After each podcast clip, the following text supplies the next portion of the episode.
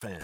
Welcome to your commercial free, uninterrupted investment show, sponsored by the SEC registered investment firm, Wilsey Asset Management, a fiduciary firm owned and operated by President Brent Wilsey, who has been putting clients' investment needs first for over 40 years. The Smart Investing Show has been giving unbiased financial information for over 27 years on local radio stations right here in San Diego, providing you with fundamental analysis on stocks and investments you want to know about. Now, here are your hosts, Brent and Chase Wilsey. See, just about 8 o'clock on the Saturday morning. Great to have you this Saturday morning and every Saturday morning talking about your money, the economy, investing, business, small business, large business, all kind of businesses. Great to have you here this morning. And with me is Chase. Good morning, Chase. How you doing? Good morning. Doing well. We got to say we're in the beautiful new studios here. I mean, these are very nice, but we're not sure where some of the buttons are, so we might we might mess up a little bit. uh, yeah, high tech stuff looks nice. Uh, just kind of feeling it around, but uh, good to be here and excited to do the show as always. Show hasn't changed, station has changed, so where we're at, or studio has changed where we're at. I should say. We're say. just in cooler looking digs right now. so we'll, we'll, we'll take some pictures and uh, post them on our social media there. But uh, a lot of things. w- lot, lot of things going on here uh, this past week here. So uh, let's first off talk about the uh, small business lawsuits. Is This is something that we discovered, and uh, we're, we're pro business, pro small business, large business. We buy companies and so forth. But it's really a shame how our society has become so litigious. Listen to these numbers 36 to 53% of small businesses are sued in any given year, and 43% of small businesses said they have been threatened with a lawsuit. Now, unfortunately, as many as 95%, listen to that number 95% of lawsuits are settled before they go to trial. Now, in my opinion, this is self serving because the more lawsuits that are settled, the more the law firms and lawyers know they don't have to spend a lot of time in court and the return on investment is very high with a short-term settlement versus a long-term trial. And I, I do believe uh, small businesses should stand up to these lawsuits and fight them if they truly believe they did nothing wrong. I mean, it's time consuming and costly, but maybe this will make the law firms think twice about suing a small business if they know that the return will not be as quick and they actually have to put some effort into going to trial and, and fighting the case. And unfortunately, in the end, who pays? The consumer.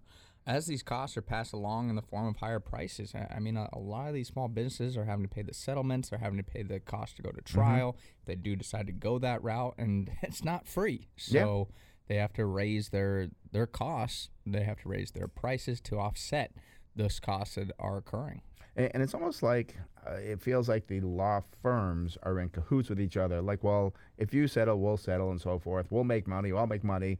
And the business owner, and again, the consumer pays because if the business owner has to pay out extra money for frivolous lawsuits, uh, that's going to be passed on in the form of higher prices. Yeah, and I, I mean, I will say too, it's not just small businesses. I, I think it's much more unfortunate when it's small businesses because you don't have a legal team that can really help fight these. Right. But you see all the time big businesses get sued as well. But the, the benefit they have is they have a, a huge legal team. They have Yep. Favorable contracts that many times make you go to arbitration rather than actually be, having the ability to sue them. So the big companies are kind of covered. Where I think that's why the small businesses are oftentimes just say, "Well, settle," because uh, I don't know what to do. Yeah, yeah, and and I'm not saying that they should that that business is always correct. If they did something wrong, yes, they should have to pay. But I am saying there's just too many lawsuits going on, and this came from the Small Business Administration. Uh, again, this number of 36 to 53 percent of small businesses are sued. Uh, and 95% of these cases are settled. That is just not right. And again, it's kind of like, well, just settle because you don't want to go through the expense and the time and everything else. Just just settle, have be done with. But then it shows again the law firms and I think even people as well.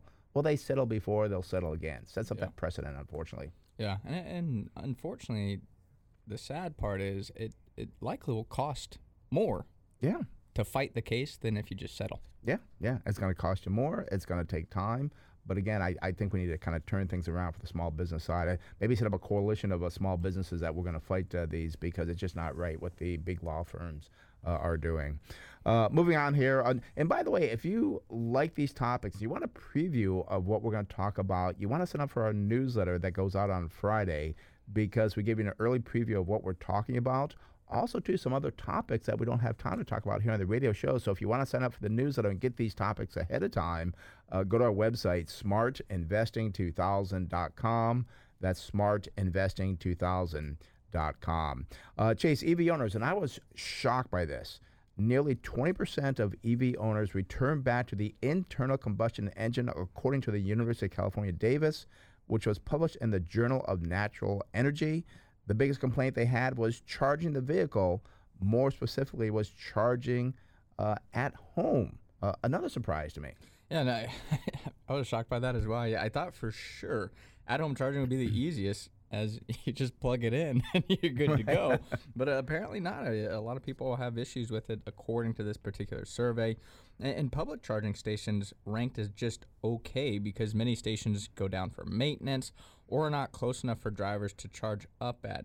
And, and you know, I, I do wonder. I mean, we, we did this post on Facebook, and there's a lot of people. I don't I don't believe that number, and I was surprised by it as well. Right.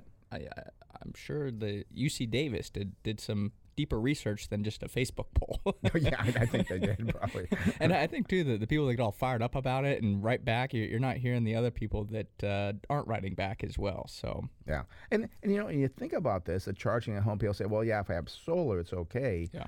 But like in my house, there's four active drivers. Now, if we all had EV cars, we had to plug them all in would we drain things? And I thought these uh, batteries that they have, I thought they last last longer. Somebody said they don't last that long. There's not that much power in those batteries, so you could destroy all that power in the battery because it might have been a cloudy day. It's at nighttime.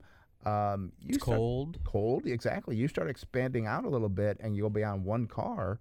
Maybe there is some reasons not to get a, an EV car. Yeah, I, I, hadn't, I didn't think about the multiple drivers in a household that that could really limit your ability to charge and what about the people too that, that don't have solar? Another one that, that you brought up was what about the people that live in apartments and oh, condos? Yeah. And I, I think that number in New York, I think is around twenty four percent of people live in an apartment. And oh, I, that's true. Yeah. I, I, think here in California, I want to say it was around ten right. to fifteen percent. And unfortunately, the survey I was looking at was from a few years ago. I couldn't find one that was uh, up to date, but still, I, w- I would venture to say it's somewhere around that that same level. And what are those people supposed to do if we go to an all EV future? Uh, are the landlords or, or the condos and apartments are they supposed to pay for an EV charging network? Why should they? You know? so there, there's a lot of questions that still have to be answered there. And I, the other thing too, I'll say is that the charging takes longer. It's not like you go to the gas station, you're done in a few minutes. Those EV stations that you're charging up at need to be in kind of a convenient place, like so you can go grocery shopping yeah. or you can go to a restaurant and knock it out but then what if they're full? You got to wait for one to open up. I mean, there's still a lot of that convenience factor that's coming into play. And, and also, too, one thing I, as you're talking, I'm just thinking as well that uh, right now I'm going to say I don't think it's even one percent of the cars are EV cars yet. And I'm starting to see these across the country for across sure. the country, right? uh, and I'm starting to see these uh, EV station, you know, charging stations pop up. What about when it gets to 10%, 15%? How many are these stations going to be there and how long you got to wait for that? I mean, it's, it's going to be, I, I, think, a nightmare. You kind of visualize that out uh, that you got 15% of the cars on the roads are EVs. Where are you going to put these cars to charge them all the time? Yeah, I, I, I don't know. There's some great questions there. And uh, I know some people love their EVs oh, yeah. and, uh, you know, they're very, very happy with them. And, uh, you know, we've kind of talked about I don't know. Some, I kind of like the GMC Hummer. Maybe yeah. uh, we'll see what happens there. But should be know, coming out soon, by the way. yeah, should.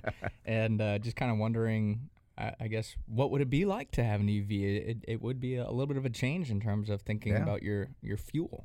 As we talk, I'm almost wondering again. I'm not against EVs. I'll never have one because I get dizzy when I drive them. But uh, maybe it'd be almost like a secondary car. You'll have both, maybe. Who knows? Maybe. So, yeah. Uh, I want to talk about something very important for investors, and that's a margin debt in the United States for stocks is getting close to one trillion dollars, coming in at nine hundred and thirty-five point nine billion dollars. And if you think that is a warning sign, you're correct because it's a 42% increase in the past year. And, you know, this is kind of my, my, my thought here is that the expansion of the money supply has slowed. I, it's still kind of been growing, and we still know there's a lot of cash out there, but it's not that rapid increase that we saw during COVID when the, the monetary policy was even easier than it is currently. I think people now are saying, "Oh, well, stocks just go up. So if I borrow it, I, I don't know what margin is. I know it's more expensive than Oh, your yeah. traditional ways to borrow. Let's just say it's eight percent. If I borrowed eight percent, I made like hundred percent last year. I'm still going to be way, way up.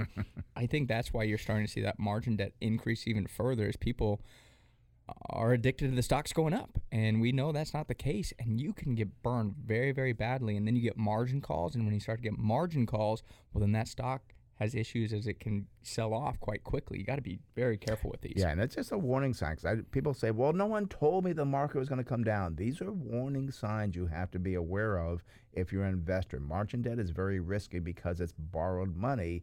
And that's the first one that you kind of start saying, oh, I- better sell, I better sell to pay off that margin, or you get that margin call. So, very important. Uh, I was going to say too. The the other thing with margin is, uh, I, I'm going to venture to say here, people aren't using margin to buy, let's say, a, a Kraft Heinz. People are using margin to oftentimes buy your Teslas, your Netflixes, your Amazons, those hype stocks right now. Those are the types of people that are taking on the margin. I, I- don't think a lot of the people on margin are buying your value companies, your safer, more established dividend paying companies. I believe it is going to be the high flyers that, that are going to be hit by these margin calls. Right, right. And uh, another thing, but I, I gotta say that my screen just went blank. So uh, I was gonna give out the phone numbers for people, but my screen went blank. Uh, you want to call in? Uh, you want to get that unbiased, no strings attached, fundamental opinion about what you want to talk about? Give us a call here at the studio 833 288 0973. That's 833 288 0973. And we'll have somebody here come to pick, uh, fix my uh, screen while else it just kind of went blank and uh, things are not up there again. But uh, I did want to talk about uh, AMC stock. Uh, AMC, you know, we've talked about this. And another thing I want to warn people on is that I hope you do not fall for the hype around AMC stock. It was announced, uh, what is it, this past week? I think it was like Wednesday or Thursday, that the CEO has sold 90% of his shares. And not only that, but the CFO, and this is a guy that knows the financials, uh, he sold 100% of his stock. Yeah, and the, the stock was down about 10% yesterday morning. And, and again, if you still hold this stock, it may be a warning sign to get out now. I mean, this is this has been a stock that was a huge, huge hype stock uh, and hit a high of 72.62. Well, now it's back down to 27.44. Wow. I mean, that is a huge decline. And I, I mean, we, we've never understood it. AMC has no value in it. There's a lot of problems with the stock. Getting to know the CEO only has about 10% of his original holding now, and the uh, CFO has no stock in AMC. That is a terrifying, terrifying statistic. Yeah, and, and it's just something that I want to warn people because who's holding the stock now are probably those what are they called Reddit uh, investors who are just not looking at this here. They're just looking at oh we're gonna get more people to buy this and and they're not looking at the fundamentals of the business. And then when the CEO and the CFO s- sells all their stock or ninety percent of it, that's a major warning sign. So be investor beware. Well, and the big thing that people don't understand is, you know, there's just this term called diamond hands where you, you don't sell. Oh, that's a crazy name. It's a crazy, crazy name. But the thing that a lot of people don't understand is, yeah, you might not have uh, people selling, but also the shares that are still trading. Like, let's say those CFO and the CEO sh- shares now they're they're out there floating on the market. They're selling them. Well, now you have the next person. You could only have, let's say, one share trade that day on AMC. But if you buy that share at let's say twenty five dollars a share, well, that's what AMC is worth now, not what you think it's worth. And I, I don't think AMC is even worth twenty seven dollars a share. but it doesn't matter if you have these diamond hands. If it goes lower and lower and lower, you need new people that want to buy the stock at a higher price to get that stock price going up. And I- don't see what's going to be the catalyst to get the AMCs and, and even the GameStops back to where they were at the crazy times earlier this year. Yeah, and then you talk about the GameStops and stuff and so forth. There's a lot of crazy things out there, and I hate these fancy names they come up with to make people feel like, oh, I'm being cool. Diamond hands. What a silly thing to do, just so you make you feel good. It's just like, no, don't just stay with that. Yeah. So, uh, and before we go to the calls here again, phone number is 833 288 0973. Uh, We, we got to bring up inflation, Chase. It's uh, here big time as consumer price index registered a gain of 6.8% in November compared to last year. That was the highest increase since 1982. Areas that drove inflation higher include energy, which was up 33.3% as gasoline was up 58.1%. Food prices were up 6.1, and used car and truck prices. This has got to come down. Uh, they were up 31.4%. I, I do believe as we lap these elevated levels in many areas next year, inflation will pull back from these highs. And however, one area that I believe will continue to keep the CPI above 3% will be shelter costs. This portion of the index comprises about one third of it, but even with the rapid increase we've seen in housing prices, it was up just 3.8% compared to last year. This was actually the highest level in that, that measure since 2007, but it, it is far from the double digit gains that we have seen in the actual home prices. I'd be saying, well, how in the world is there this disconnect? Well, it's actually because the cost of shelter is based on what renters are paying and what the owner's equivalent rent of their primary residence would be. So it's not based off of, oh, well, I bought my house for, you know, 13% higher than what it was worth last year. It's not based off the housing prices. It's based off a survey that says, well, if you were to rent your house, how much would you pay in rent? That's what how they yeah. gauge the shelter cost rather than the home prices.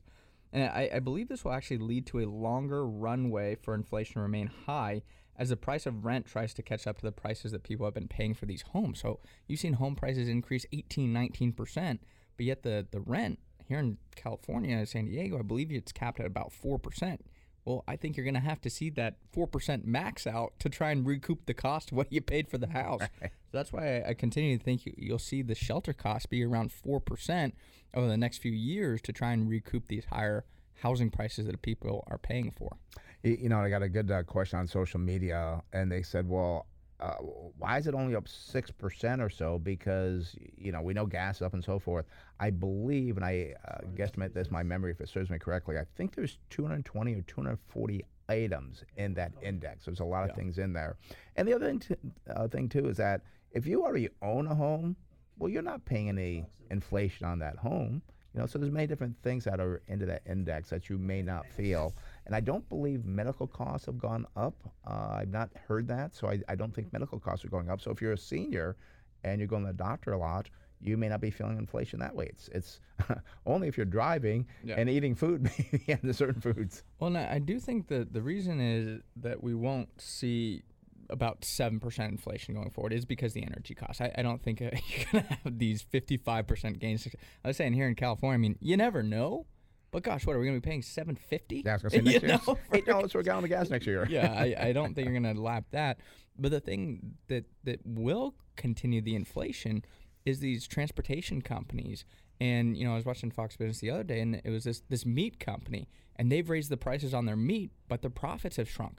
Right. Well, they're going to continue to have to raise prices to offset the transportation costs. So there's there's kind of like trickle down through the supply chain that I think you'll see different components in the supply chain have to increase prices to catch up to where the prices are from the kind of top end suppliers here. So that's why I think we'll continue to see the CPI around probably my guess about three and a half, four percent over the next few years. Yeah, I, think it could be maybe I'll say three to five. I think it could be a little bit higher, but we'll we'll, we'll see what happens. And and again, I do think that uh, next year we're going to see interest rates rise, which is going to cool things down somewhat as well. We know that the Fed is talking about that, so I think it's going to happen next year. So uh, a lot of things will change. Should have gone with a bigger range. Three and a half to four is pretty tight there. Yeah, yeah, yeah. a little bit bigger. Give yourself a little leeway there, so so you can say, yeah, I was right. Uh, it was a four point nine. yeah, I think it's gonna be between you know one and ten. Alrighty, phone number is eight three three. 288-0973. That's 833 288 0973. As always, that'll get through for your unbiased, no strings attached, fundamental opinion about what you want to talk about. Let's go out to Alpine and speak with Jim. Jim, you're on the Smart Invest Show. Brent Chase, how can we help you? Hey guys, good morning. Starting off your show once again. Um, thanks as always for being there, and uh, your new mics sound really good, by the way. Well, good. Thank you for that. We appreciate that. Yeah, it's uh, it's wonderful. So listen, I'm one of those guys who does margin stuff on value companies. Ah. Uh, Be careful. Uh, I don't. I don't do. I don't do Tesla. I don't do Apple. You know, I do Procter and Gamble. I do Valero. You know, Prudential stuff like that. So this morning I'd like to talk about PPL. It's a nice dividend company. It's it's kind of flat price wise, but it just keeps cranking out the dividends, and I'm wondering how it looks for the future. All right. Well, let's take a look at uh, PPL. That is the name of the company and the symbol. They are a utilities uh, regulated electric utility. Uh, not much on the float side, which is positive when you're on margin because you don't expect a big drop here, but it's only 1.5 percent. Institutional ownership 67 percent. They do have a high PE though, 25.5 above the high industry at 24.4. We do see price of sales 2.8, also above the industry at 2.4. Price to tangible book value 1.6. That's very good because the industry's at 12.1, and then price cash flow checks in at 8.9 versus 10.2. So valuation ratios not looking great, but not looking terrible. Now, something's going on here. Earnings per share over the last year are down 43.8%. Industry was up 9%. Over the five years, down 16%. And sales not doing anything great here. Now, they were up 2.2% for the past year versus the industry up 0.4. For the five year average, up 0.9 versus 0.5. Uh, a problem here, too, with the five year earnings per share estimated growth here from the analysts. They're looking for earnings to fall 16.2% over the next five years industry estimate 4%. They do pay that dividend of 5.8%, but they have no payout ratio because they have no profits over the last 12 months. So that's not a good thing either. Uh, we do see that they have a current ratio of 2.6, very good. The industry's at 0.8. Debt to equity 80% versus 150% for the industry. Looking at uh, the net profit margin, a negative 17% versus a positive 9.9%. So not good numbers, Chase. I hope you have something better here on the earnings going forward. My screen is just kind of freezing is the only Uh-oh. thing. The internet's get a little bit slow, Little bit but slow. Uh, I might not be able to pull that up. It looks like my computer's waiting. But I was looking at interesting on this company is the areas they serve is Kentucky, Pennsylvania, and the UK. Wow, that's kind of So m- most of the time, they're, like uh, they're, they're pretty regional. Like Yeah. you might do like California, Arizona, and you know even let's say Washington. Well, it's all kind of in the western western uh, part of the country. Well, here you got Europe, and the other thing that's interesting too is are, are the regulations different? Yeah. I would assume so. I think so. Yeah. So I, I, I just And, and I don't like Jim either when, when you have a company that has in different states, different countries, because things are different. And what worries me is that th- they may not know about something maybe in the UK that can blindside them. And uh, Kentucky, and I think Chase, you said uh, Pennsylvania.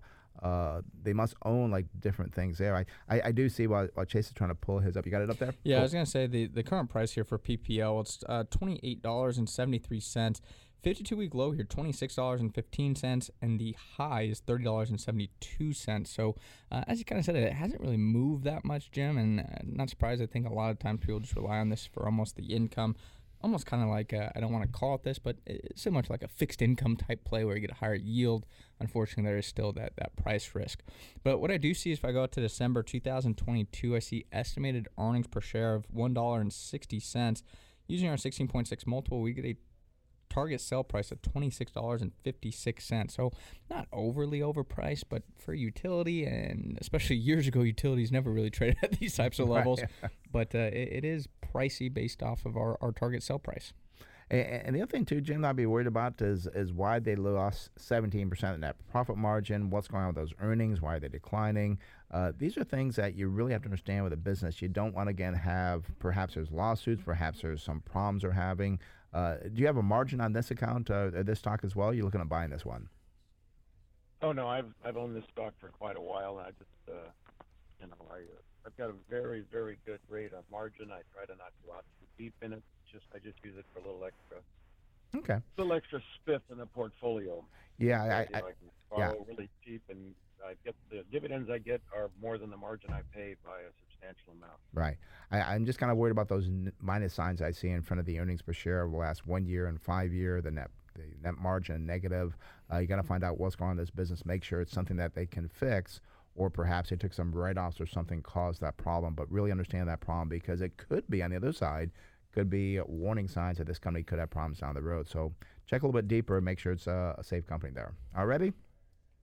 That's why I call you guys. You, you, you come up with these like, oh man, I never thought of that. You know, okay, well, good. That's, you know, that's why that's why I'm on the phone, uh, and uh, I'm once again grateful for your show, and uh, grateful for you guys, and good luck in over at what is it over at Odyssey over there. Yeah, we got new studios here. Yes. Yeah, uh, good luck with that, and uh, you do sound better. So thanks. Well, thank you. I appreciate that, and uh, be sure to tell your friends and neighbors, you know, because you don't want them losing money either, you know. So. Take care, Jim. Thanks for calling. Bye bye. All right, that does open the phone line 833 288 0973. That's 833 288 0973. Let's go down to Chula Vista and speak with Jim. Jim, you're on the Smart Invest Show. Brent Chase. How can we help you? like your impression of Citigroup. Steve. Okay, do you hold that or looking to buy it? I've been buying it from 70 down to current 60. Every couple point drop, I pick up 100 shares. It seems to me like it's just giving money away at this point. Yeah, let's let's take a look at the numbers on uh, uh, Citigroup because I, I know we have liked the banks, and I don't think we've looked at Citigroup in a while. So I'm glad you called on that one because I'm kind of curious how, how they are looking. Again, the company is Citigroup, symbol is C. Uh, not much short on the company, only 1.9 percent, about 78 percent held by institutions. Uh, very good PE ratio, 5.8 versus 7.6. Price of sales looks good, 1.7 versus 2.3. Price to tangible book value, 0.8 versus 3.6. And that tells you for the tangible assets of this company, you're only spending 80 cents on the dollar. That, that's a big positive. I, I like seeing that.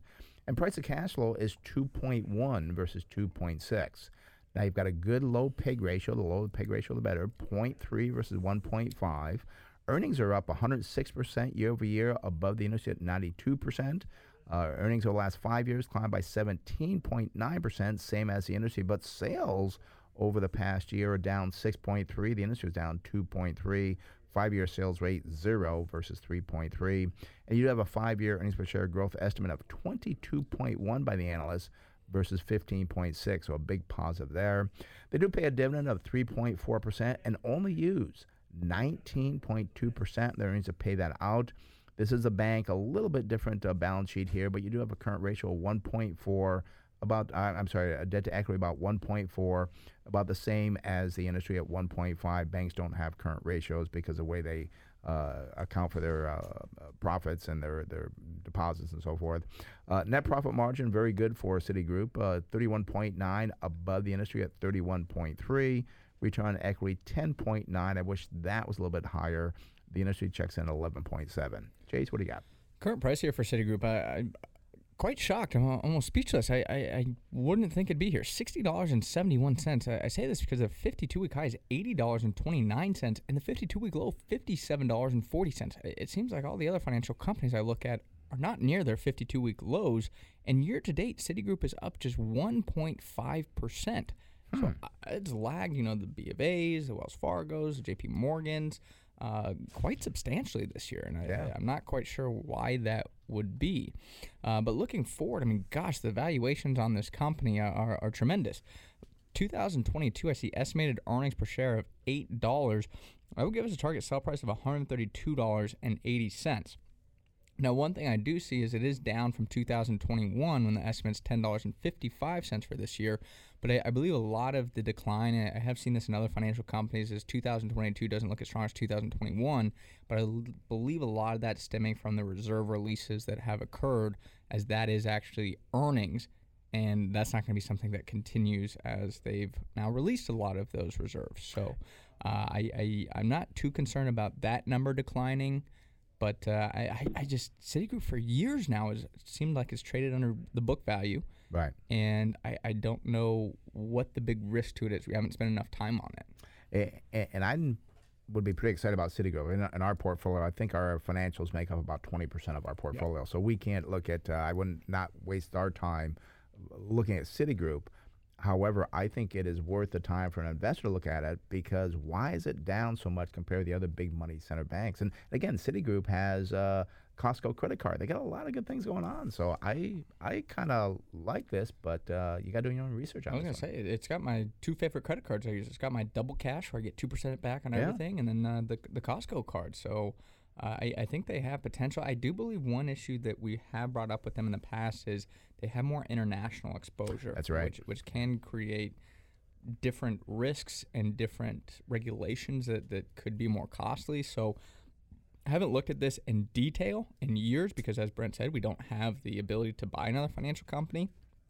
But it's intriguing, and I, I think it's definitely well worth the research. Yeah, Jim, I, I- think it's a pretty good worth of research, as Chase says. So um, uh, we like the numbers, like what we're seeing, but you know, do the research because maybe there's something there. Then this quick analysis here that we're doing, we're not seeing something that could cause the problem. All righty? Yeah, appreciate it. all right, Jim. Thanks for calling. Have a good one. Bye now. Bye bye. All right. I was gonna say too. Uh, one thing that I always like to talk about on the show is, uh, you know, every Friday we do a smart investing weekly stock analysis on YouTube. Oh, yeah. and uh, yesterday, gosh, I I talked about Peloton. Uh, Right. I'm gonna give it away here. You have a little eye infection, so you you weren't able to, to do the video. So it was just myself. But talking about Peloton, I mean, gosh, that stock is down close to 80 percent now from its highs. And you know, people might be saying, "Oh, is it a buying opportunity? Should I look at it?" I brought up even. It's funny. it was in Sex in the City in the reboot, and it's so bad that they kind of spun out. Uh, a gentleman died on the Peloton bike, and it was like, "Oh, geez, that's not even good publicity for the stock." Yeah. But uh, took a closer look at that. So if you're interested in Peloton, kind of finding out more what what we think about that stock, other stocks on there as well that we've talked on past, go to our YouTube channel, type in "Smart Investing" with Brent and Chase Wilsey. Very easy. Just again go to youtube.com and, and type in Smart Investing with Brent and Chase Wilsey, and you can see our weekly stock analysis there. And be sure to subscribe so you get notified when we do post other videos there. Alrighty, phone number is 833 288 0973. That's 833 288 0973. Let's go, I, I think, uh, go to Clovis. Uh, speak with Dan. Is that where, Dan, uh, you calling from Clovis? Is that correct? I, I am calling from Clovis outside of Fresno. Okay, I was going to say, I don't recognize where Clovis is. There's good wrestling up there, isn't there? Yeah, th- In high school. that would be about it. Yes. well, how, how can we help you there, Dan? I think you nailed it right there. Good morning, gentlemen. uh, I would like, I, I've been hearing a lot of things about the uh, housing market next year for uh, single family homes. They're talking about a possible bubble, a burst, and another crash, and multifamily is talking about doing great things. I was wondering if you could give me your thoughts on how you see the market next year, maybe next couple of years in the housing market versus multifamily. Sure, sure, Dan. And, and we kind of step back and look at things from the fundamental side. And I know there's a lot of people out there, oh, housing's hot, and oh, it's going to be great, and it's going to keep going up and up. Well, we heard that also in 2007, and it didn't last because you step back and look at the fundamentals. We'll, we'll look at such things as can people afford to pay those mortgage payments? What's affordability? And as it goes up in price, well, there's going to be less people going to afford that house, which is less demand there. The, the other thing we, we, we know is going to happen interest rates will be rising. That that's got to happen next year. Uh, uh, Powell has even said that's going to happen. So I, I don't think there's going to be a major crash in the housing market, but my opinion is it's probably going to slow down and then maybe a slow decline uh, over the next year or two. Yeah, and I, I think the big thing too is that the reason 2007 was was so difficult was uh, a lot of the liar loans and, Yeah. and the ease with which people could get loans, and uh, that's just not the case any, any anymore. I mean, it, it, it's kind of a challenge. It's kind of a pain in the butt sometimes when you're applying for a loan. You got to supply all this documentation, and there's a lot more to it. So I think you're not seeing that same type of froth that we've seen uh, in 2007. But uh, there's no way about it. Housing is expensive. So our uh, kind of estimation is over the next 10 years, I, wouldn't be surprised if the housing market averaged, let's say, 1% per year. I, I just, I think we're not going to have a major pullback like we've seen. We, we might see like a 5 to 10% correction, so to speak, and then it just goes nowhere for quite some time. But I, I think it, it could just be 10 years from now, housing hasn't increased very, very much. So I, I, I just don't see that, that major crash that we saw in the past. And I think the enthusiasm is going to taper off next year. We, we, we did a, a post, gosh, probably about six months ago about how uh, younger buyers are not really thrilled after they got the house. Like, well, what? I got to cut the grass, got to do all this stuff, and I think I'm paying too much. So I think some of the enthusiasm could temper next year. And uh, I, I mean, I, I sold my house. Uh, I, I took a big profit. I'm renting right now. Uh, actually, everybody in our office rents. Nobody owns a house in, in our financial firm. Um, I don't have a problem with people doing that unless you have kids going to school. You want to stay in that school district, something like that. But I, I've just seen this happen before, and you're not going to sell at the absolute top. Uh, but I think you could, you know, take some advantages of doing that. And if you are renting, don't be in such a hurry to buy a house. Be patient. You're not missing it. Housing is not going to go up another 20, 30%. It can't because people can't afford Yeah. uh, those higher prices. And I did want to kind of answer your, your initial question there too about multifamily versus single family. I, I, I do actually believe multifamily will do better than single family because I think you saw this flight to the ur- urban kind of cities uh, or the suburban areas, excuse me, uh, to get those single family homes as COVID hit. And I think as the downtown lives kind of come back and it's like, you know, actually living downtown was pretty cool, you kind of might start to see that revert back to the apartments and the condos that, that are more in the uh, the nightlife type areas. So that's not really for me, but I, I do think that there are people that miss that type of lifestyle. They're like, why did I move out to the suburbs? You know. So I, I, I do think multifamily will actually be stronger than single family, to be quite frank. And also, just too, more inventory. A- And, and also too off, kind of off topic, but we, we're hearing more and more about this mileage tax, mm-hmm. and and that's going to cost more money whether you have an EV or regular car, and you're living out in the, the suburbs somewhere. You got a, you know 20, 30 minute drive in.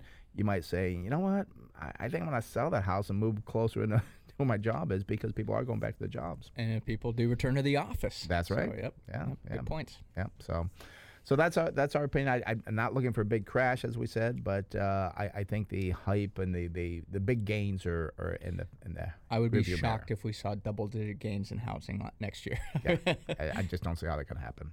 All right, Dan. Thank you so much. Uh, do you have a quick second for a quick stock question? Do we have time? A stock question? Yeah, we'll, we'll go ahead. What, Yeah. what is it? Kodak. Where do you see? No, Hertz. Where do you see Hertz going? They just bought a bunch of Teslas. They crashed. They're coming back. Where do you see the stock? Uh, well, well, let's take a look. I, I got to kind of look at the numbers. I thought it was going to be a quick question, but uh, let's do this quick for you. Did you know what the symbol is for Hertz? Is it H? HTZ. HTZ. Let, let's just do a quick analysis here for you, Dan. Uh, let's see, Hertz Global Holdings. Uh, let's see what we got here. Um, okay, wow, only 40% owned by institutions, which is unusual. Uh, PE ratio very high, 71 versus 77 for the industry. Price to sales looks good, 0.9 versus 1.9. Price to tangible book value expensive, 48.9 versus 20. That is not good. Price to cash flow 4.9 versus 6.6. That's good. No PEG ratio, uh, which is not good. Uh, they have no earnings, no sales over the last uh, one year, five year. Uh, they do not pay a dividend. Very important. Let's take a look at the balance sheet here. And this is the problem. You got a current ratio of 2.7 versus 1.8. That's not the problem. The problem is the uh, debt to equity is 240%, which is above the industry at 200%. So very risky to be in that. They do have a fair amount of intangible assets, also 20% versus 14.4. Net profit margin 5.1 versus 8.7. That's not good. Return on equity is low at 7.2 versus 17.1. Chase, real important the numbers going forward on the earnings. I was going to give the current price here for Hertz twenty-four dollars ninety-two cents. Wow, fifty-two week high, forty-six dollars. How did it surge to that level? Did that come after the Tesla deals? I wonder where. It's, oh my gosh, That's it's right. so I great. I forgot about the Tesla I mean, deal. It really pulled back from there. Fifty-two week low though, fourteen dollars and fifteen cents. So it kind of traded in the middle.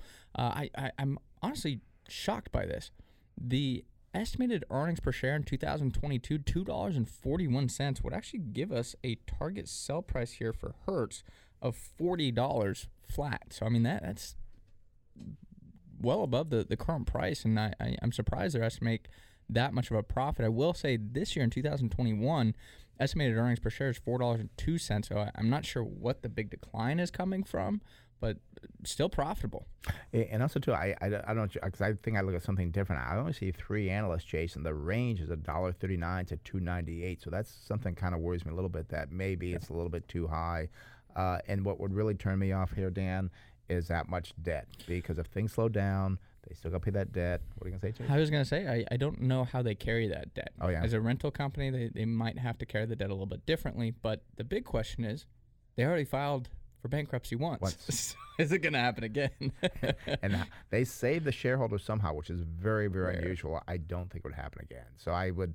Uh, some numbers look good, some numbers look bad. I would have to stay away from from this one here because I just don't like to buy high debt companies. Okay, Dan. Very good. Very good. Thank you so much for your time. You do a great job. Thank you for being there for us. Greatly appreciate your time. Thank you for being there too, Dan. Have a good one. Bye bye. Alrighty, that does open the phone line 833 288 0973. That's 833 288 0973. But it's time to talk to our financial planner, Harrison Johnson. Good morning, Harrison. How are you doing this morning? Good morning, guys. I'm doing well. How about yourselves? Well, good, good. I, I see today we're talking about it is a holiday season, so great time to talk about perhaps gifting stocks. Yep, it's a giving time of year, so I thought it was appropriate. Um, so, gifting stock, uh, two areas where a lot of people consider making gifts near the end of the year. It might be to number one, a charity, or maybe number two, some family or friends or something like that. So, when you gift to charity, anything that you gift, whether it's cash or anything else, you get a deduction for the fair market value of what you gift to them. So, you gift a thousand dollars worth of cash, that's a thousand dollar deduction for you on your uh, on your taxes if you gift now a thousand dollars worth of some stock, you get the same tax deduction, but then in addition to that, you also get to avoid any capital gain taxes you would have on that stock. So if you gift something that's appreciated in value, you can still gift that, get the deduction, then not have to worry about capital gain taxes. Um, if you're gifting to family, you can gift cash. A lot of um, parents and grandparents like to do that for kids and grandkids. So um, gifting cash is fine, but I would say also consider gifting stock. Just like a charity, you can gift stock, but now you don't have to sell that stock and realize the capital gains. When you're gifting to a, another person, the cost basis of your shares then transfer to whoever you are giving to. So many times kids and grandkids are in a lower tax bracket. So if they were to liquidate the shares, they're going to pay less tax on it than you would. Or uh, maybe it's a good company they want to hold it and and uh, receive the growth going forward. So, giving time of year, I thought it'd uh, be nice to talk about uh, different ways of, of gifting. And I, don't want to be a buzzkill here, but uh, do want to make sure that uh, unfortunately you have to itemize if you gift to charity to get the deduction. It is true. It is true. So you have to itemize in order to get the deduction for that when you're giving to charity. Um, actually, this year, last year, and this year, you can make cash donations to charity, even if you claim the standard deduction, it's three hundred dollars per person. Um, but that is for a cash donation; it wouldn't qualify for the stock. But Chase is right. Um, if you are a, a standard filer, then uh, you would want to be wary of, of how much you're going to gift. You might not get the tax benefit that you're thinking, but you still would avoid avoid um, capital gain taxes if you are gifting stock. Yeah, and, and, and, yeah, and here's here's a, a, good time when you're on a financial planner because uh, they come in and see you, you're a CFP, and you've been doing this for many years now. They come into you like, well, gosh, I want to do this, but I can't do it because I'm not itemizing. There's ways that you can probably look at saying, look at the whole financial plan, saying, well, here's a way to do it. Maybe we can uh, want to do that remodel you want to do. Well, you can itemize if you take out a second on your home or something. So there's ideas that you can come up with to help people. This is what a true financial planner does, not just sell you mutual funds. Yeah, and I was going to say too is just because you can't take the tax deduction. You know, charities still need help. So yeah, you know, a lot of people still give to charity. So are you? You know, you want to make your sure charity uh, charity here, Chase. yeah, of course, a little bit. You know, the Fighters Fight Foundation always needs some help in, in, terms of providing help to women with breast cancer. But uh, the thing is, if you're giving to charity, you want to make sure you're doing it in the most efficient way possible. And and and I always say giving stock is a great thing. If you had like a company that was up 100 percent, let's say, it's like, gosh, you donate that stock, yeah. you you forgive all that capital gains tax. That, that's exactly right. QCDs are another way to do it. I've talked about that in the past. If you've got uh, some RMDs that you're taking, you can divert some of the RMDs to charity. That way, you don't have to uh, get that RMD um, as a, a taxable income to you in that year. So, like Brent said, there's there's a lot of different ways that you can go about doing it, just depending on the situation. Well, Harrison, thank you very much. Uh, great uh, holiday advice for, for investors, and uh, thanks for being here this morning. We'll see you on Monday. All right. Thanks, guys. We'll see you on Monday. All right. Sounds good. Bye bye. All right. Again, that's Harrison Johnson. Here's our financial planner, our CFP at uh, Wilsey Asset Management. Uh, he is on a salary. He does not sell any products. Uh, it is a fee based financial plan. So if you want an unbiased financial plan, uh, you also get a free hour consultation to see if it is right for you. Give him a call at the office at 858 546 4306. That's 858 546 4306 or go to our website, smartinvesting2000.com. That's smartinvesting2000.com.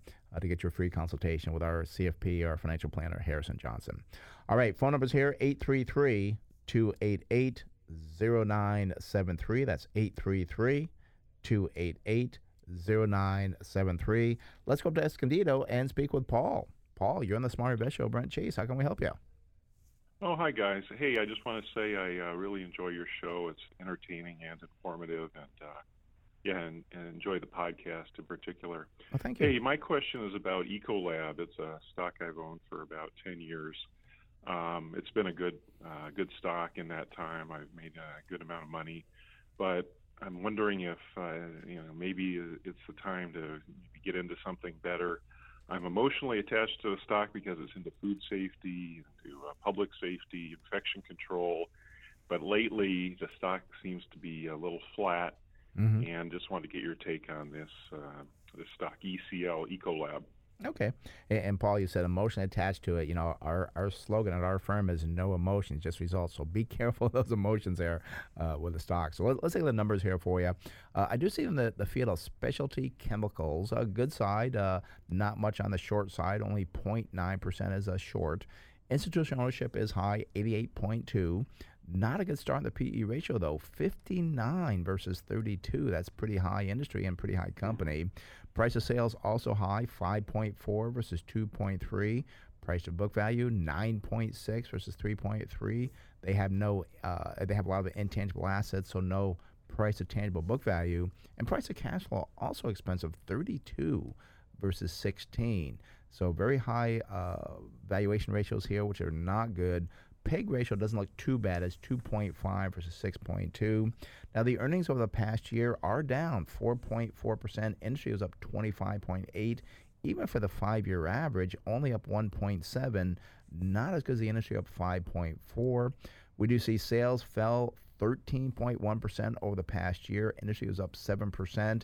They do have a very good five year earnings per share growth estimate of 18.4, which is better than the industry at 9.3. Now, they do pay a small dividend here of a 0.9%, use 48.7% of the earnings to pay that out, which is kind of high uh, for such a small dividend. I'm, I'm surprised on that. Taking a look at the balance sheet, uh, current ratio 1.7 versus 1.9. That is good. Debt to equity 0.9, same as the industry. That is good. Uh, a little bit of warning sign here as well. I see high intangible assets, 50.3%. Uh, are intangible versus 35.8 for the industry. Problem intangible assets, they could be written down, which would destroy your your balance sheet or could destroy the assets on your balance sheet. We do see the uh, net profit margin 9.1 versus 7.8. That is good. Uh, return on equity also looks pretty good, 16.3 versus 9.9. So some conflicting information here. Uh, Chase, what do you got for uh, earnings going forward? Yeah, so current price here for Ecolab, again, the ticker symbol is ECL, $231.50. 52 week high, 238.93. So it, it, it sounds like it, it hasn't really pulled back from the high, just hasn't really moved almost because the 52 week low is 201.15 and year to date it's up 7.9%. So it, it almost seems to kind of be range bound here between the, the low and the high. Uh, looking forward though for Ecolabs, I go out to December 2022. I see estimated earnings per share of five dollars and ninety one cents. Would give us a target sell price, unfortunately, of just ninety-eight dollars and eleven cents. So this company is expensive, and it's it's trading like a growth company. But the last five years, earnings haven't been there. But as Brent mentioned, the five-year estimate looks very good for the earnings growth, and also too next year earnings are estimated to grow about twenty-three point three percent. So what happened to this company?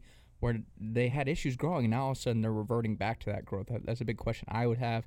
But uh, to be quite frank with you, it's it's just too pricey for us to begin with. Anyways, it's just not a not a value company trading at this type of valuation. And, and Paul, I want to ask you too, percentage wise, how much does it make up on your portfolio? Oh, yeah, it's like one or two percent. It's not a not a big um, not a big position there, but I have um, I made a good profit in it, and I'm wondering if it is a little overextended based upon the financials at this point. Yeah, and I I know you said you're emotionally kind of attached to it, but I would have to Right. say, based on what we're seeing, it, it, it, we recommend a sell on it. Doesn't mean it won't go higher, but it's just we can't find a reason to say yes, it's great, stay with it. Uh, we would put a sell on that one. Yeah, I think there have been warning signs in the last year with the earnings going down. I, that's completely unexpected Yep. for a company in this business. I think, yeah. So very, very valuable. Thank you for the uh, advice. If you have more time, uh, I'm interested in 3M as well. Uh, we'll have to have you call back on that because we do have some other callers behind you, so we got to go to them. And uh, you, you know, we're here every Saturday from uh, eight to eight to nine. So, Yeah. And if you do miss the show, you mentioned the podcast, uh, send us an email as well, uh, or you can contact us on our website, smartinvesting2000.com, and, and we'll, we'll try and uh, do 3M if you are unable to call back in. Yeah. All right, very good. Thanks a lot. all right, Paul, thanks for calling. Have a good one. Bye bye. All right, that does it on the phone line 833 288 0973. That's 833 288 0973. I'm so happy Paul brought up the podcast because a lot of times people are like, "Oh, I only caught like 10 minutes at the end of the show, and uh, I was curious what you're talking about that." Well, hey, there's this great thing called our podcast, the Smart Investing Podcast, where you can go back and listen to the show and, and past shows as well. That's on Apple. It's on uh, what what else is on Spotify? It's on our website as well, smartinvesting2000.com. You can find our, our our podcast there. So if you missed the show, don't worry, you can go back and, and listen to it at any time you'd like. And it's probably best on the website too because it's easy to remember. Just go to smartinvesting2000.com. Everything we do is smart investing. So if you say, I missed a show, wait, there's something on Smart Investing 2000. I'll find it there. yeah. So, all right. Oh, well, I was just going to go to the next caller and I looked over. He was gone. He was uh, asking about the mileage tax, uh, some other things. And I, I looked over and, and he was gone. And had I known that, uh, we could have stayed more with Paul. he wanted to do 3M. You know what? He wanted to do 3M. So, uh, well, let's see. Now we got. Uh, Looks like we might have the caller coming in. Maybe it came back in. Uh, well, well, well, let's go to uh, see if we can go to Bill in San Diego. Bill, you're on the Smart Invest Show with Brent and Chase. How can we help you? Oh, good morning. Good morning. Yeah, I was wondering what you think on uh, TSE. Oh, uh, what's the symbol? T S E. TSE, yes. Actually, used to live about four houses down from me here. Huh, Is Oh. it Trinseo? Yes. Interesting. Okay. And I used to live a, a, a few houses down from you. You said. Yep, yep, yep. In Scripps Ranch. Oh, okay. Um, yeah. Okay. Well, I'm glad you're calling. All right. Do, do you own? Uh, how do you say this? Trins, Trincy, Trinseo? Trinseo? Do you own that, Bill? I took a little position, uh, I think it was Wednesday. I've owned it once before. I made money in it, and I sold it. And now I look in it, so I see it's falling back again. And I've usually had pretty good luck if I buy back when I've want, I've made in the past. And just the opposite. Once I've lost money, I try buying a second time. I usually lose again. So If it ain't broke, don't fix it, right? Right. well, we'll see what this looks like for uh, Trinseo here, uh, symbol TSE. Uh, they're in the special chemical chemicals industry. Now, one thing too on special chemi- chemicals, they many times use a lot of petroleum, so they could be hurt by the higher oil prices. They only about 4.8% uh, is uh, short on the company. 96% institutional ownership. That's very high. Great PE ratio though, 7.3 versus 32. Price to sales 0.5 versus 2.3. Price to book value 2.2 versus 3.3, and price to cash flow 5.8 versus 15.9. So that all looks pretty good. Even the PEG ratio looks good at 0.9 versus 6.2. Now, the earnings per share, one year change, nothing there. Industry was up 25.8. Earnings per share, five years, 4.5 versus 5.4. Sales are up 49.7% over the one year versus 7%. So I like seeing that. The five year uh, earnings per share estimated growth is 6%, a little bit below the industry at 9.3, but still pretty good growth at 6%. They do pay a 2.4% dividend, and I love seeing this. The payout ratio, only 5.7. Taking a look at the balance sheet here, and unfortunately, uh, my enthusiasm is going to wane here because I see a current ratio of 2 versus 1.9. That is good. What doesn't make me feel good, debt equity 280%, well above the industry of 0.9. We do also see they have a net profit margin of 8.4 versus 7.8. That is good. Return on equity, very good, 41.5 versus 9.9, which could mean maybe low equity, maybe not such a bad debt situation. Got to look at that balance sheet to see. But uh, what things look like going forward, Chase? Yeah, so current price here for Trinseo is fifty-three dollars and forty-nine cents. Fifty-two week high, well, it's seventy-six dollars and forty-nine cents, and the low forty-one dollars and eighty-four cents. Uh, year-to-date return just five point five percent, and as I said, really pulled back from that fifty-two week high. Not quite sure why that occurred. We want to understand what's going on with the business. Uh, may also be from rising energy prices, as it looks like it is a chemical company that could be hindering their, their margins. Uh, but looking forward for, again, Trinseo, uh, going out to December 2022, I see estimated earnings per share of $8.38. That would give us a target sell price of $139.11. So the value is definitely there. One thing that, that is concerning, though, is this year they're estimating to make $10.77. And I said next year, $8.38. That's a, a pretty substantial decline. Uh, do wonder, as I said, if that is stemming from energy prices having a impact on profit margins. And I know that Yeah. We've heard predictions on oil prices uh, as much as $150 a barrel, which would really be very difficult for this company. I don't know if we'll go that high on oil.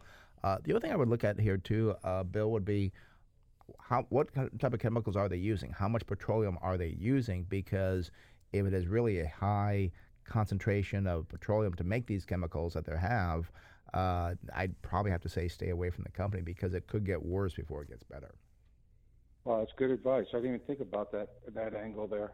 Can, can they um, go out and buy uh, options on oil uh, on their product uh, years out, or they're like an oil company can? Uh, They they can, and many times they do, and that's another good thing to look at because maybe they did. I've seen other companies do this to where they will buy the options so that they lock in the price they want, which is actually what options were supposed to be used for, not speculation. But uh, yeah, check that as well, and you can find that probably in the 10Q, the 10K, to see if they are doing that. Maybe even come up in the conference call that the, executives will talk about it. I will say one thing that does do is it, it complicates the earnings picture because Yeah. the options are you're losing money on the options potentially. But one thing it does for the business, we've had other companies that did it with currencies. It actually smooths out their cash flows. So I, I like to see it. It's something you have to dig through in terms of the earnings, but maybe that's an issue they're having in 2022 is they could be having. I'm just going to call it write downs on those options or losses that they have to take on those options. But uh, definitely a good angle to look at there as well, Bill. And, Bill, if you find that, you're gonna feel so good. Like, wow, this is good. this is why Chase and I get so excited about this stuff when we dig through these these financials and stuff and see this information and you find it. Like, wow, I know I'm gonna be right, or I found something that this is gonna be a problem. I'm gonna get out of the company. So that that's the exciting part of investing.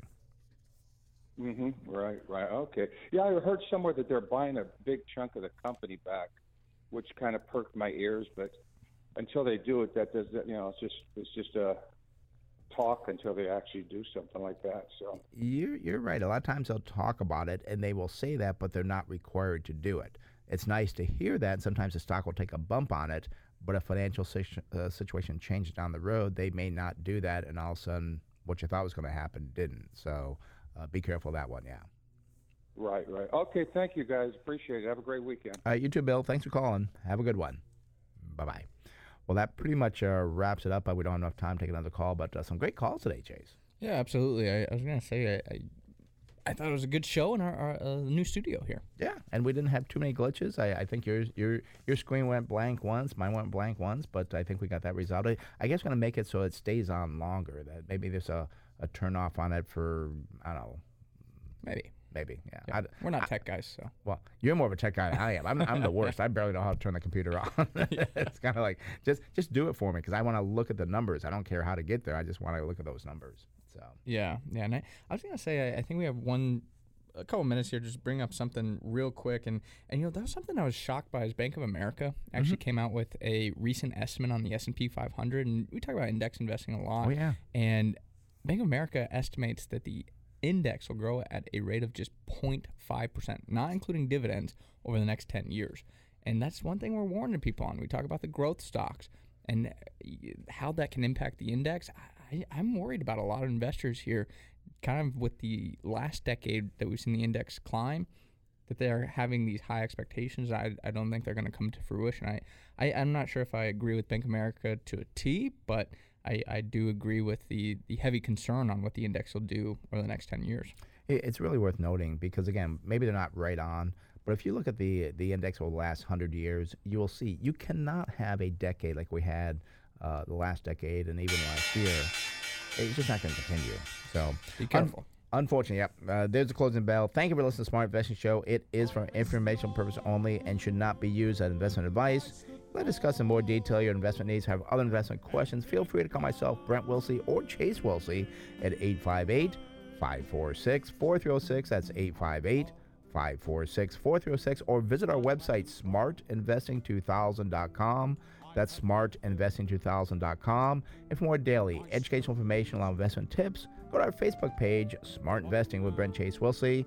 Thanks for listening. Today's uh, closing song is performed by uh, Frank Sinatra My Way by local entertainer Ron Palacios. Have a good day. Stay, uh, thanks for listening. We'll talk more next week right here on the Smart Investing Show.